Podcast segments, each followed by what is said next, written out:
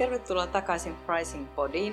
Minä olen Tiina Laisekuholoinen ja vieraanani on O P-ryhmän entinen pääjohtaja, vuorineuvos Reijo Karhinen.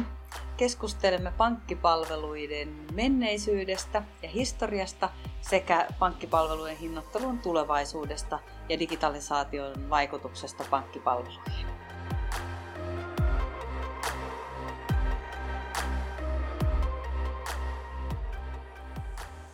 Tervetuloa Reijo Karhinen minun vieraakseni Pricing Pricing Podiin. Mahtavaa saada sinut tänne. Kiitoksia.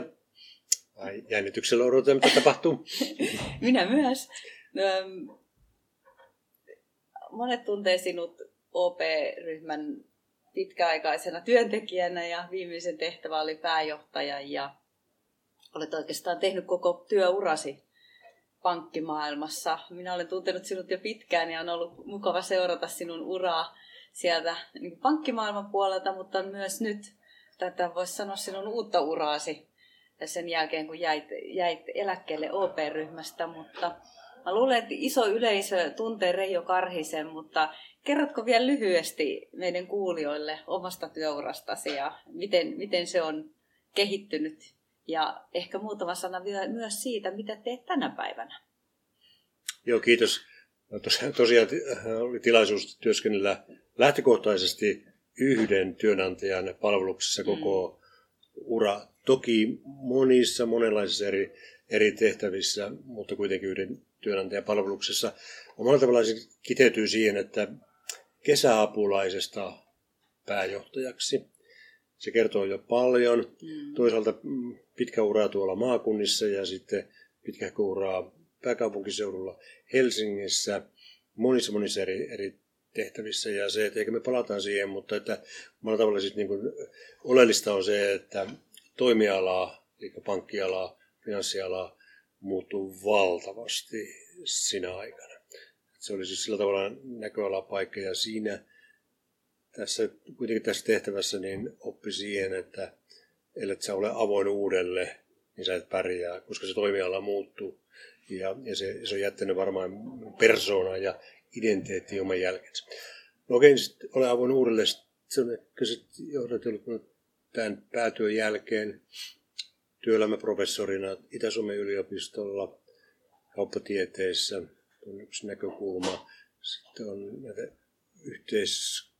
kunta isänmaata palvelu erilaisissa projekteissa tuota, juuri saanut luovutettua kiertotalouden strategisen kansallisen ohjelman ministeri Mikkoselle. Se oli mielenkiintoinen, älyttömän mielenkiintoinen projekti mennä tuonne kiertotalousmaailmaan ja, ja sitten tuoda sitä omaa kokemusta sieltä. Okei, sitten jo yksi nimikin voisi olla vaikka hallitusammattilainen. Useammissa hallituksissa mukana, mutta kuitenkin koko ajan sillä periaatteella, että ole avoin uudelleen. Mm. Tämä on oikeastaan aika hyvä lähtökohta meille kaikille elämään. Ehdottomasti, joo. Tosiaan tässä työelämäprofessorin roolissa niin opiskelijoille on kiva puhua siitä, että olemalla avoin uudelleen, mihinkä se voi johtaa. Kyllä. Eli sinä olet aloittanut sun työuran sieltä, oliko Juvanosuuspankki? Juvanosuuspankki, joo. Ja niin kuin puhuimme äsken, että pankkipalvelut on aikamoisen evoluution käynyt tässä sunkin työuran aikana, niin miten sä sitä evoluutiota kuvaisit? Se on totta, että valtava, valtava muutos. Ja jos puhutaan tuotteiden ja palvelujen hinnoittelusta, niin kyllä pankkiala on kyllä hyvä esimerkki. Ei tarvitse mennä kovin monta vuosikymmentä taaksepäin, kun tulee valtavat erot. Eli tosiaan silloin, kun mä aloitin, niin sehän oli, siis oli sitä niin sanottua hyvän säätelyn aikaa. Et se on varmaan niin tosi vaikea tämän päivän ihmisille niin hahmottaa, että korot, Suomen Pankki päätti pankkien korot. Ja ne oli tosiaan siis äärimmäisen säädeltyjä. Korolla ei voinut kilpailla. Ja, ja vielä hassumpaa oli se, että oli olemassa pankkien yhteinen tariffitoimikunta, siis valtakunnallinen tariffitoimikunta. Ja tariffitoimikunta päätti pankkien kaikki palvelumaksut. Ja tästä maailmasta aloitin ensimmäiset vuodet, Ja sitten siinä ensimmäisen kymmenen vuoden, tai kymmenen vuoden jälkeen niin tuli markkinoiden vapautuminen, joka johti totaaliseen katastrofiin, eli pankkikriisiin yhdeksänkymmentäluvun alussa. Ei me osattu hinnoitella. Meillä ei ollut siis sitä kokemusta, että kuinka, kuinka aidosti ne vapaassa kilpailussa pitää hinnoitella. Mentiin siis tosiaan kriisiin ja, ja siitä sitten selvittiin. Piti koko hinnoittelustrategiat muuttaa, palveluja piti uudella tavalla hinnoitella ja niin edelleen. Ja, ja sitten sit on tietysti tähän päivään, tuota, tai no oikeastaan vielä se, että, että mä, siis vaikea kertoa sinulle ja kuulijoille sitä tunnetta joskus kahdeksankymmentäluvun puolivälin heti jälkeen, kun ensimmäisen kerran asiakas jätti pankille meille tarjouspyynnön. Pyysi rahoitusta. Ja, ja tuli kirje, kirjeellä yrittäjä, hotelliyrittäjä ja kysyi, että millä hinnalla pankki olisi valmis rahoittamaan heidän kohtaan.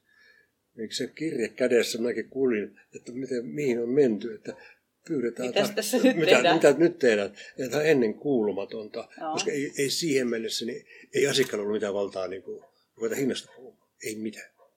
Mm. Mutta okei, siitä, siitä on tultu pitkä matka sitten siihen paljon läpinäkyvämpään maailmaan, jossa, jossa tarjouksia tänä päivänä pyydetään aivan toisella tavalla.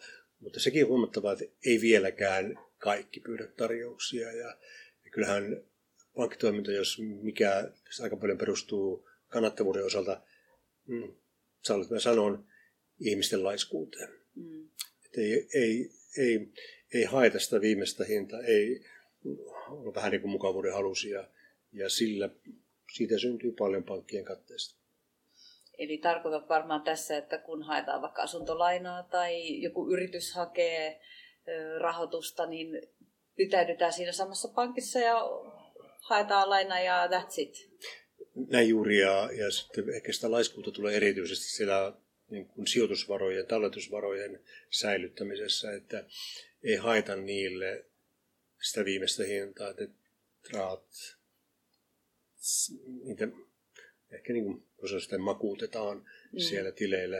Että siis niissä luottopuolella toki tietysti aika paljon varmasti tarjouksia pyydetään ja ehkä palvelumaksuistakin, mutta, mutta, mutta paljon vielä, vielä on sitä varaa aktivoitu. Mm. Tämä ei ehkä ihan ole meidän, tai menee pikkusen aiheesta ohi, mutta en malta olla kysymättä, kun suomalaisilla just kun vertasit tai sanoit tuohon, että makaa tileillä ihan mielettömän paljon nyt näinä nollakoron aikoina, niin edelleen meillä on, mä en muista sitä, mutta se oli joku ihan uskomattoman sata miljardia, niin, sata miljardia tai jotain. Ja nyt viime vuonna tämä uusi äh, sijoitus äh, tai osakesäästötili, niin on jonkun verran ihmisiä aktivoinut. Mutta tarkoitatko myös osittain tällä sitä laiskuutta, laiskuutta että makotetaan vaan siellä tilillä nollakoroilla? Nimenomaan erityisesti juuri tätä näin. Mm. Et sen ja huomaa ihan omasta, omastakin tuota, käyttäytymisestä, että ei, ei, tuota, ei vaan tule, ehkä me tullaan vielä siihen tulevaisuuteen, ja mm-hmm. tämä on yksi sellainen osa-alue, mutta jos puhutaan se tulevaisuudesta vaikka vielä erikseen, mutta tämä on, tämä on sitä kaarta, mitä tuota, ja, ja, ja tuota, Mä itse mä mainitsin nämä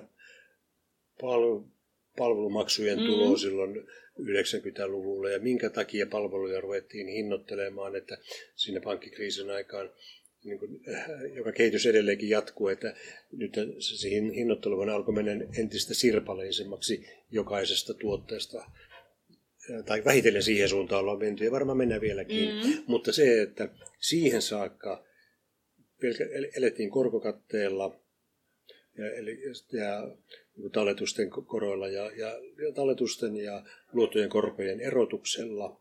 Ja se todettiin silloin pankkikriisin aikaa, että tämä ei, tämä ei tuota, toimi. Että siis, et, et ei voi olla ilmasta, mitään ilmasta, josta lähdettiin siihen.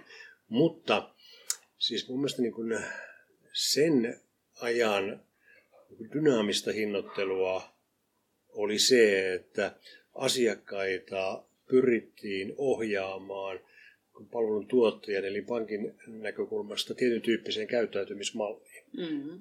Eli, mutta nimenomaan siis, että, että älä käytä tällaisia palveluja, jotka aiheuttaa meille kustannuksia, pannaan niille, siis yritetään päästä, että asiakkaat eivät käyttäisi, eli hinnoittelulla mm-hmm. ohjata pois ja, ja sitten, että pyritään käytä näitä palveluita ja näistä joko ei peritty mitään, taikka se palvelumaksu oli pienempi.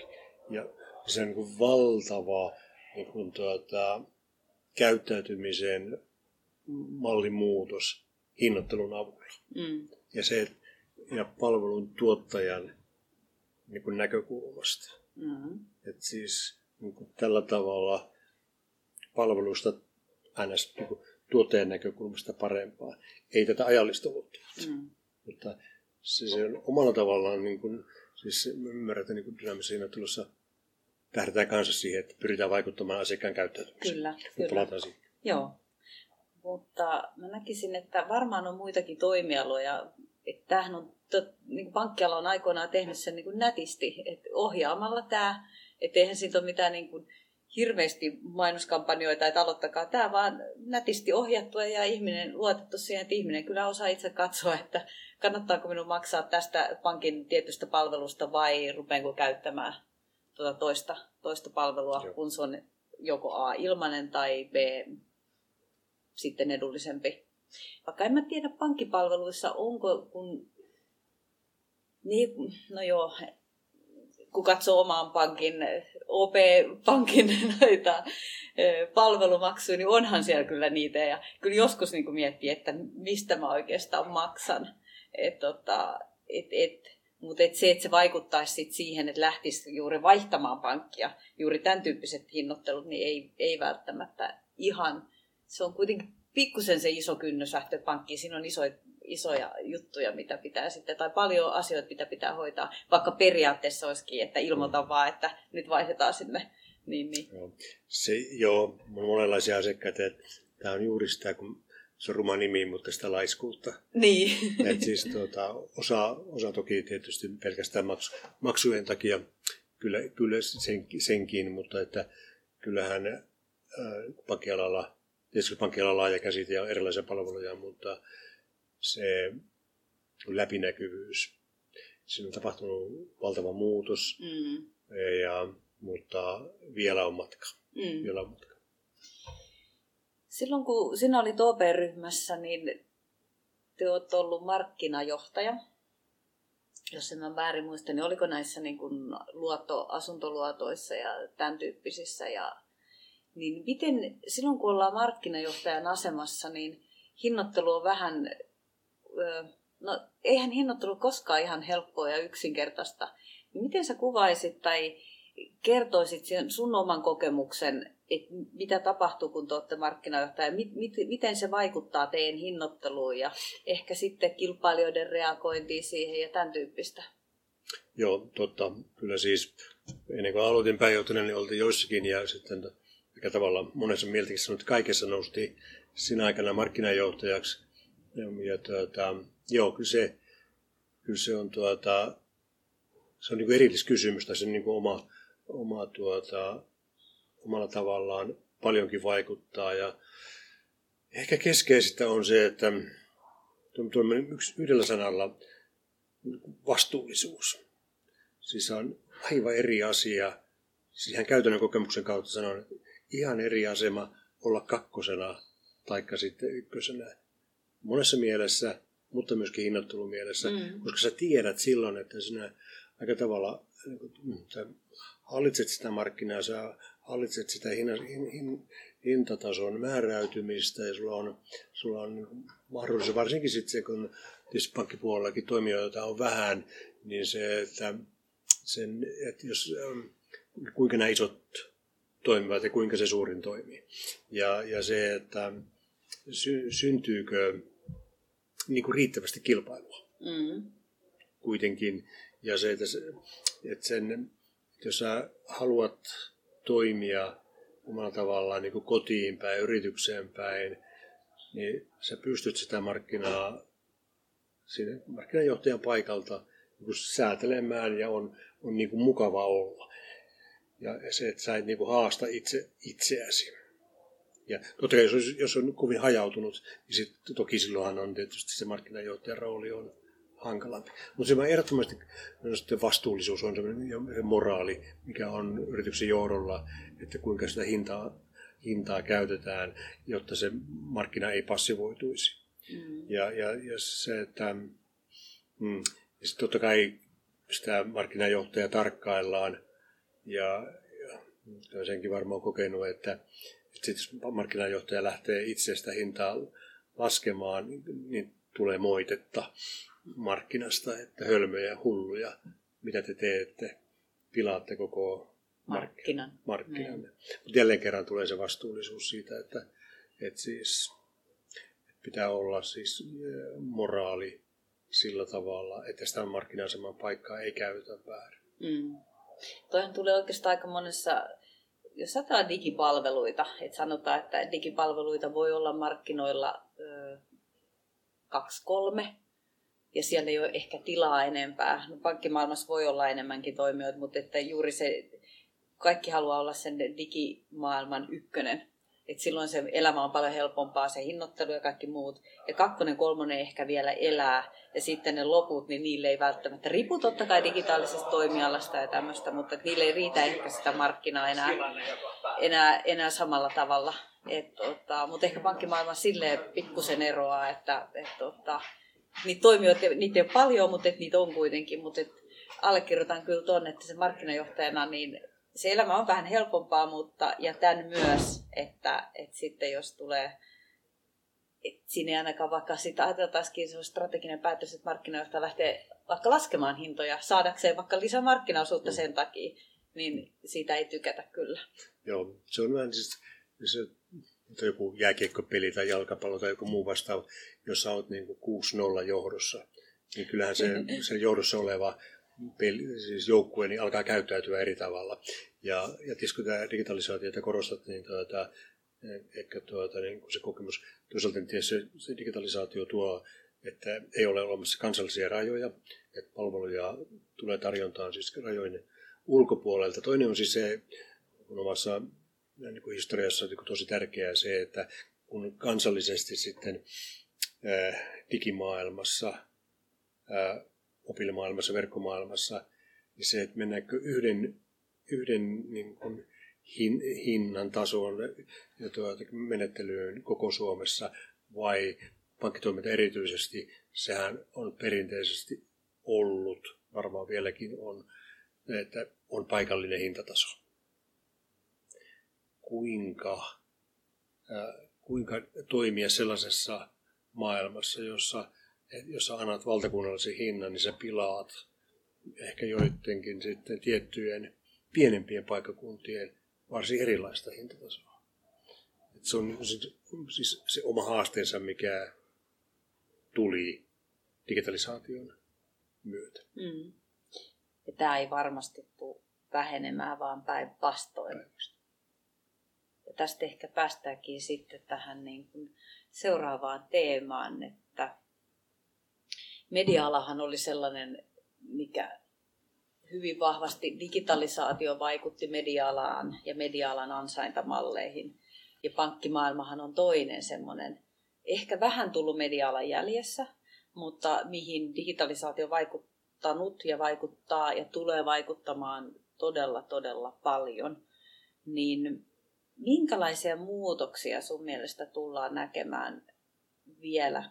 Jos ajatellaan, että tulee uusia toimijoita tai tulee sellaisia, me ollaan joskus aikaisemminkin keskusteltu, pank- tai voisiko sanoa finanssi- tai pankkialaan liittyvistä säätelyistä, työaikasää- työaikalainsäädäntöä ja mi- mi- mitä, missä pankit joutuu olemaan ja tulee uusia toimijoita, ketkä pelaa niin kuin täysin oikeastaan eri säännöillä, niin miten sä näet, niin kuin, mitä tässä tullaan vielä niin kuin näkemään tai niin kuin voisi sanoa vaikka seuraavan viiden vuoden aikana.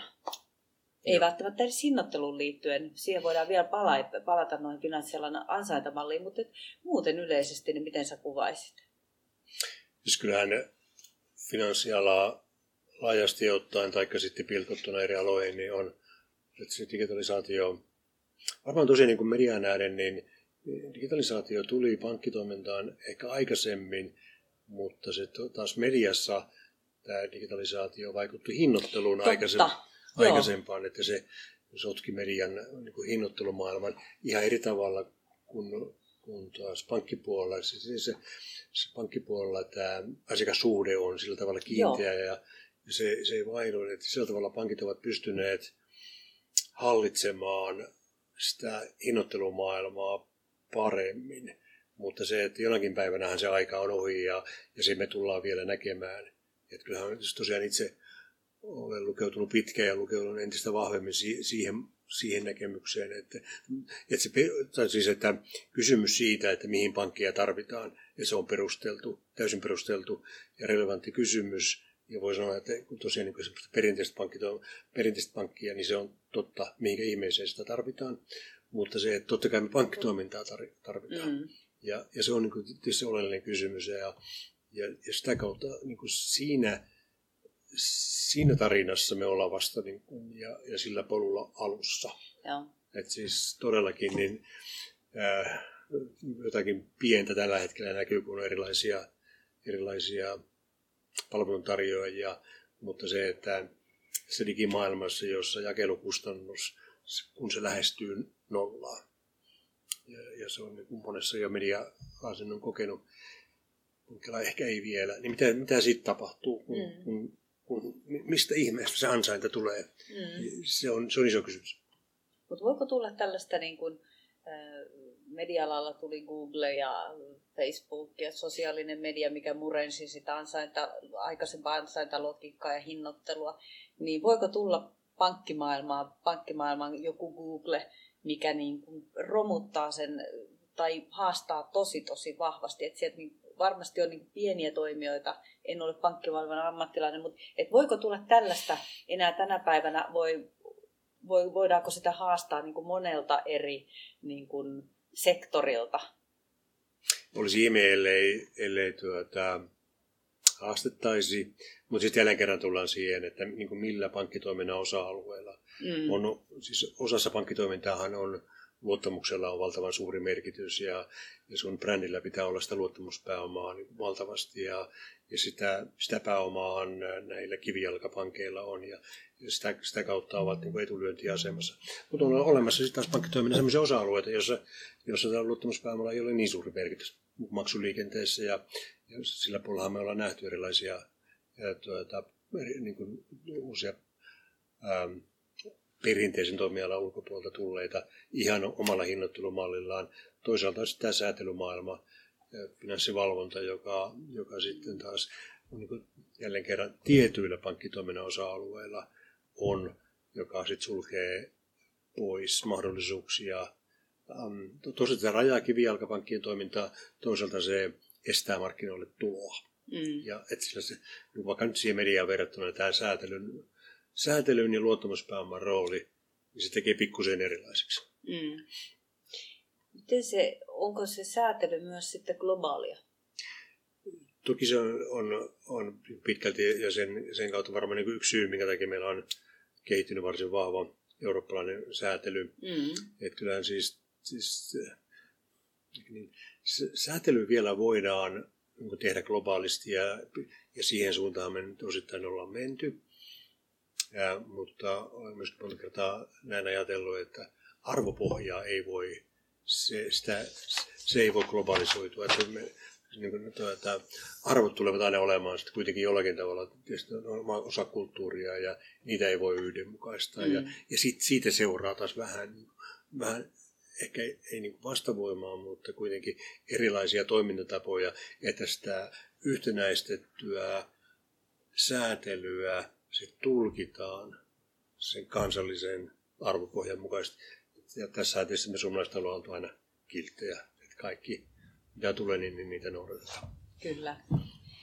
No, miten näet tulevaisuuden finanssialan ansaintamalleja ja mistä me jatkossa kuluttajana esimerkiksi tai yrityksinä maksetaan ja sitä kautta minkälaisia maksuja siellä tulee ja millä tulevaisuuden pankkisektori, finanssiala tulee sen rahansa tekemään ja varsinkin nyt tänä nollakorkojen aikana, mikä on niin kuin aika, aika haastavaa, niin mistä, se, mistä pankki, pankinjohtaja saa tulevaisuudessa sen rahansa ja pankkisektorit. Joo, kyllä tässä nyt on kaksi, kaksi vähän niin kuin tietämätöntä todella. Joo, ei oikein, oikeasti on tosi... Mutta mehän tosi, voidaan viisastella. Joo, me voidaan viisastella. Mutta tosi tärkeä kysymys ja se, että et, et, siis todellakin niin on, on, että mistä ihmeestä ja jälleen kerran pitää, että miten se tulee jostakin maksuliikenteessä, miten se tulee varallisuuden hoidossa, niin kuin luottopalveluissa ja, ja niin edelleen. On, varmasti nämä niin kuin eriytyy. Ja tässä niin tosiaan maksuliikenne, niin mistä ihmeessä, mistä siinä niin kuin voi niin kuin tulevaisuudessa periä, koska siellä kilpailu tulee olemaan kyllä, kyllä tuota, niin kuin, ei voi nähdä muuta kuin kiristymistä, kiristymistä ja kiristymistä, ja tulee niin kuin toimijoita. Samaten on sijoituspalvelut jo tänä päivänä, kuinka, kuinka valtavaa kilpailua käydään, kuinka pieneksi palkkiot on mennyt. Mm. Sitten toisinpäin, että mistä mä itse olisin valmis maksamaan. Niin on monta asiaa, mistä mä en olisi valmis maksamaan. Odotan, että pankit ja nämä palveluntuottajat ovat läpinäkyviä, kertovat sen oman kustannuksensa, mikä se mm. on. Ja, ja sit pitää niin kuin ymmärtää se, että mistä minä maksan. Jos ei synny tuottajalle kustannusta, niin sitä ei pidä kyllä sitten tuota, ei pidä sälyttää jonkun toisen liiketoimintaosa-alueen kustannuksia jonnekin toisen. Ne pitää olla sillä tavalla puhtaita. Mutta se, että jos mä saan aidosti lisäarvoa, ehkä, ehkä juuri sitä, lai, sitä ehkä siihen just sen, että sen, sen, sen, tuota, sen laisku, laiskuuden niin kuin, tuota, vastapainoksi, että, että sulle tulee niin kuin, että hei, meillä olisi tämän tyyppistä ja tämän tyyppistä. Ja, ja jos mä koen, että se mun asiakaskokemus paranee, niin kyllä mä varmaan olisin valmis maksamaan niin sen tyyppistä, mutta se pitää olla siis selvästi, että mun elämä helpottuu. Mm. Ja, ja joo, että mun elämä helpottuu, taikka sitten se, että jos mä saan sijoitukselle parempaa tuottoa, niin osa siitä sitten voi tulla sille palveluntuottajalle, jos se pystyy tuottamaan siihen lisäarvoa. Mutta automaattisesti, ihan tuosta noin vaan, niin jonkun kaavan mukaan, niin en. Mm. Mutta tämä on aika vaikea, kun julkisuudesta lukee esimerkiksi nyt tämä sijoituspalvelut, mihin sä viittasit.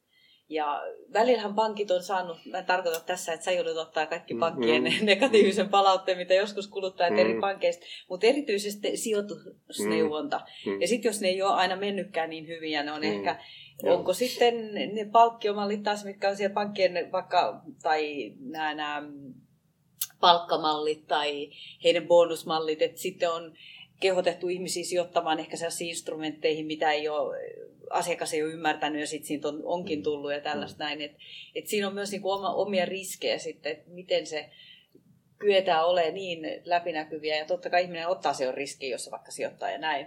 Mutta tämä on ainakin, mikä mulle tuli heti mieleen siitä, että et kun sä sanoit, että tällainen niin kun, ö, asiantunteva ja se oman laiskuuden mm. minimointi, että tämän tyyppisistä voisi olla sit valmis maksaa, jos ne on riittävän laadukkaita ja luotettavia. Joo. No näin, näin se ajattelen ja, ja se, että se pitää olla niin kuin ansaittua ja tässä, tässä maailmassa, jossa me ollaan kaikki on, on tuota, niin kuin, äh, se, sanotaan, että kun älypuhelinhan muutti tätä markkinaa paljon, että sen jälkeen kun sulla on asiakkaalla on se älypuhelin, se valta on asiakkaalla ja, ja, ja, tuota, ja sillä tavalla asiakas vie ja sä et, sen, sun palveluntuottajana sun pitää olla ihan eri tavalla läpinäkyvä. Kun sä olit silloin, kun aloitin uraani, jossa palaute annettiin kirjeellä. Se, se, se, ei niin, se oli niin, sä olit niin turvassa, ja, ja nyt sinä et ole enää turvassa, niin se, että todellakin sen, että jos sulla ei ole, jos ei se hinta ja laatu ei vastaa, niin sä oot äkkiä kyllä siis niin kuin koko maailman tiedossa, että kuin surkea sä olet. Ja, ja siihen ei ole varaa. Et sillä tavalla älypuhelin on kyllä tietysti tuonut ja siirtänyt sen, sen vallan asiakkaalle, ja sehän on nyt tietysti ehkä mun urani aikanaan kaikista suurin muutos tämän hinnoitteluajalla, että se valta tosiaan siirtyy sieltä asiakkaan, tuolta pankilta ja, ja asiakkaalle.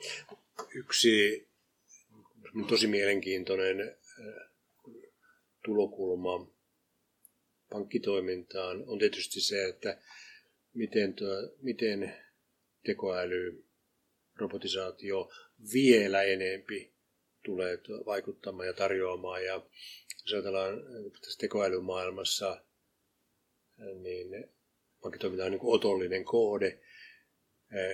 Mutta esimerkiksi siitä, että kun tässä on paljon puhuttu tästä talletusten makuuttamisesta ja nollakorolla. Siitä nollakorolla asiakkaat saavat huonoa tuottoa ja, ja, ja, ja tota, kun ei, ei niin kuin koeta mielekkääksi hakea tuhannelle eurolle tai viidelle tuhannelle eurolle tuottoa. Mutta entä jos tuleekin palveluntarjoaja ja tietysti luettava taho, joka lähtee kokoamaan näitä yksittäisiä tuhateurosia, viisituhatta eurosia mm. ja, ja, ja lähtee kokoaa näitä niin laajasti, vaikka jopa globaalisti, mm. mutta joka tapauksessa laajasti.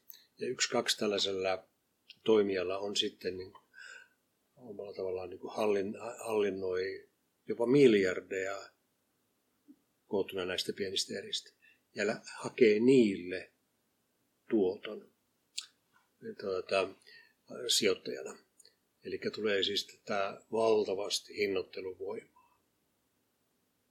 Ja tämä, jos mikähän siis murtaa tämän tyyppinen toiminta, pankkia ansaintaa ihan merkittävällä tavalla. Se, että käykö näin vai eikö, mutta esimerkkinä mm. vaan siihen, että, että mitä kaikkea vielä voi tulla. Ja, ja se on toki selvää, että eihän digitalisaatio myöskään pankkitoiminnan osalta ole vielä kuin vasta alussa. Aivan. Niin tämä on oikeastaan sama kuin, sama kuin nämä joukkorahoitukset, niin käänteisesti. Niin just juuri, toisinpäin. No. Tämä on nyt hyvä idea. Tässä esim- yksi, yksi hyvä esimerkki. Ja, kyllä. Et nyt voi perustaa firmaan, kuka lähtisi tämän tyyppistä ja. tekemään. Mutta olet aika paljon painottanut aikaisemminkin jo tässä luottamusta, että miten sitten löytyy sellainen, että se, jos henkilöllä on vain vaikka viisituhatta euroa siellä säästöissä, että miten sen uskaltaa sitten antaa jollekin mm. sellaiselle toimijalle, niin se on tietysti myös oma. oma. Se, on, se on totta, mutta yhtä lailla sitten se, joku voi ajatella, että se on sitten vain tuhat euroa. Niin. Mutta se, sillä tavalla ehdottomasti tässä on kysymys luottamuksesta. Mutta ennen kaikkea sitten niin näitä, kuinka nämä hinnoittelumekanismit digimaailmassa, äly- tekoälymaailmassa tulevat varmasti muuttumaan. Mm, kyllä. Öm. Tähän loppuun voisi oikeastaan muutama pieni teema vielä, niin mä tiedän, että sinä olet megalomaanisen aktiivinen metsän omistaja ja metsän ostaja ja metsän hoitaja ja metsän istuttaja, niin metsä on viime aikoina, tästä on jo useampi vuosi, että metsästä on tullut semmoinen niin kuin varteenotettava tekijä myös sijoittamiselle. Ja, ja niin miten sä voit, miten sinä perustat, kun sä ostat vaimosi kanssa metsää, niin miten sä katsot, kun sitä hinnoitellaan, niin, niin, niin mitkä on niitä hinnoitteluperusteita sinun mielestä, tai että mitkä vaikuttaa siihen sun ostopäätökseen? Että siinä on varmaan hinta, mutta siinä voi olla myös jotain muita asioita. Joo. Ehkä tuosta otan senkin kiinni, että tärkeä tämmöinen sijoittaja hinnoitteluneuvo on, että se, että, mink, että on tärkeää, että sä ymmärrät, minkä olet sijoittamassa, tai ylipäänsä, että ymmärrät sen hinnoittelumekanismin. Ja, ja se on niin kuin älyttömän tärkeää, että saat ole vaikka nyt sitten silloin, kun sä oot ostamassa metsää, eli metsätilaa, on, on se sitten kymmenen hehtaaria tai viisikymmentä hehtaaria ylipäänsä, että kuinka se hinnoittelumekanismi toi, toimii. Mulla on ihan tuore esimerkki nyt viime viikolta siitä, että, että oli, oli yksi kohde, ja jossa mä en oikein ymmärtänyt, miten tämä voi olla tällä tavalla hinnoiteltu. Ja, ja silloin mä halusin tukeutua asiantuntijaan, ja molemmat pidettiin, että se oli tosissaan niin aivan tämmöinen niin kuin poikkeustapaus, mutta tärkeää vaan ymmärtää se. Yhtä lailla sitten niin kuin metsäpuolella, niin mitä se on mulle opettanut, kun sanon, monta kertaa sanotaan, että pankkipalvelujen tuota, hintojen vertailu on vaikeata. Mm. Ja, ja sitten taas, kun sä myyt puutavaraa ja saat tarjo- pyydät tarjouksia, ja sitten sä saat ne tarjoukset. Ja voi herjestää, kun ne joskus tuntuu, että, että miten näistä ottaa selvää. Sä niin kuin näet loppusummalla, että voit tehdä hyvinkin ison metsäkaupan, jossa puhutaan niin kuin vaikka kuudesta numerosta perän jälkeen. Ja sitten on kolme tai neljä tarjousta ja ne saattaa muutaman sataisen vaan olla se ero. Sitten se loppu, onko tämä ihan oikeasti näin? Ja onko se nyt samalla tavalla pantu puut poikki niin kuin näissä hinnoitteluperusteissa ja niin edelleen? Et kyllähän siis se tosiasiassa on, että että siis niin kun korostaa sitä, tarvitaan myöskin sitten monta kertaa sitä asiantuntijaa mm-hmm. tulkitsemaan. Mutta tuota, että sen, niin tämän metsän tämän myyntihinnoittelun ihmeellisyyden kautta olen oppinut ymmärtämään pankkiasiakkaita, kun sanotaan, että on vaikea verrata. Joo. Ja sitten ehkä vielä sen, että kyllähän metsäpuolella hinnoittelukulttuuri, se periytyy jostakin no, varmaan sata vuotta taaksepäin. Siellä vieläkin on tiettyjä piirteitä, jotka juontuvat varmaan niin kuin, siis niinkin vanhasta ajasta. Ja, ja, ja se, että, että siis ajatellaan, että se kulttuuri, mikä metsäalalla on, että jos, jos pankkialalla noudattaisit sitä, olisit heti iltapäivälehdissä. Mutta se on normaalia taas jossakin metsä, metsämaailmassa. Se, eli on olemassa erilaiset hinnoittelukulttuurit eri toimialoilla. Ja ne ei vaan, se on jännä, että ne ei niin kuin sillä tavalla yhdenmukaistu. Miten sä tarkoitat tuolla? Nyt mulla on vaikka kysyä, että olisi iltapäivän lehdissä. Ja, ja, ja siis sillä tavalla, että, että siis, se, se, ehkä sen asiakaskokemuksen mielestä, että se vähän joskus kun pyytää tarjouksia, kun saa sitten semmoisen, että tässä ja tässä näillä ja näillä ja näillä ja näillä ehdoilla me ollaan niin kuin tuota, valmiiksi ottamaan ne teidän puut vastaan. Ja vähän niin kuin lopussa, että, että myykää... jos nyt tämä vielä jälkeen kiinnostaa.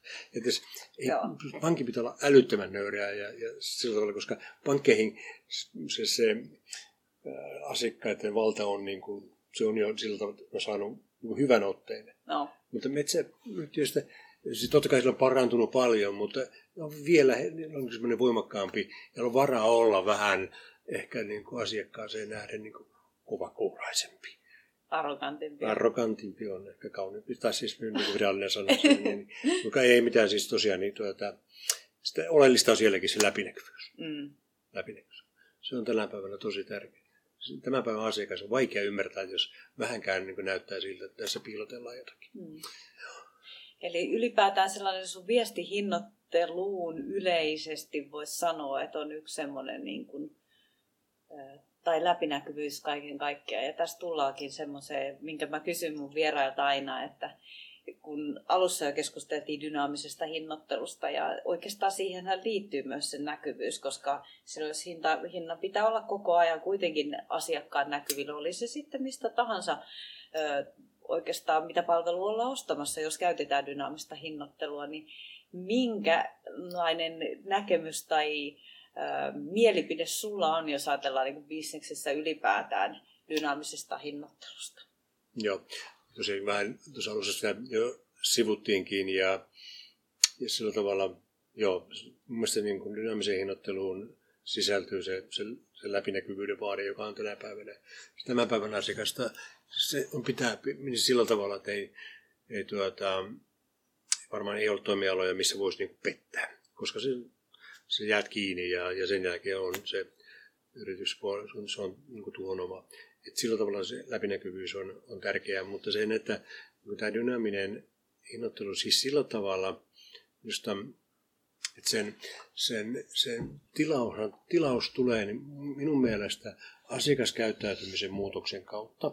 Siis se, että tämän päivän asiakkaalla on tietysti monessa, monessa, monessa palvelussa erilaisia vaihtoehtoja, mihin, mihinkä tuota, mitä, mitä tuota, käyttää. Mä ajattelen myöskin esimerkiksi vaikka tapahtumia mm. ja se, että O P-ryhmän hallinnossa oli älyttömän pitkään, niin sen, sen niin kuin nähdä siellä tai jossakin asuntomessuilla, että kuinka tosiaan se niin lyheni ja lyheni se asiakkaan aika tehdä se lopullinen päätös. Se on valtavan iso asiakaskäyttäytymisen muutos, jonka samalla tavalla digitalisaatio on senkin ajatus, niin se, että et, et on niin kuin ihan luontevaa, että palvelun tarjoaja pyrkii sitten niin kuin vaikuttamaan siihen asiakkaan käyttäytymiseen. Ihan tavalla, samalla tavalla kuin pankit aikanaan, että halusivat tosiaan, että käytetään tiettyjä palveluja, ei konttorisidonnaisia palveluja, mm. vaan verkkopohjaisia palveluja ja hinnoittelulla ohjataan. Ja siis sillä tavalla niin tämä, tämä, tämä tuota, on niin älyttömän luontevaa, että Että toi, on, on, on tullut dynaaminen hinnoittelu. Tärkeää on vaan se, että, että se, on, se on looginen ja sillä, sillä tavalla et saa jäädä kiinni siitä, että se jotenkin asiakas kokisi epäoikeudenmukaiseksi. Se, se vaatii sen informaation ja, ja jälleen kerran se läpinäkyvyyden niissä periaatteessa, että, että minkä takia toi on saanut noin halvalla istua teatterista jossakin vierekkäin ja tuon maksanut tuon verran, tai lentokoneeseen mä maksan. Mutta se, että meistä ihmistähän se johtuu ja se on vasta reaktio. Se on niin kuin, se digimaailmassa niin, niin, niin tuota, ja tässä monien vaihtoehtojen pirstaleisessa maailmassa se on niin kuin luonteva looginen kehityssuunta. Reijo Karhinen, tähän on ehkä hyvä lopettaa ja päättää meidän Pricing Pod. Lämmin kiitos. Kiitos.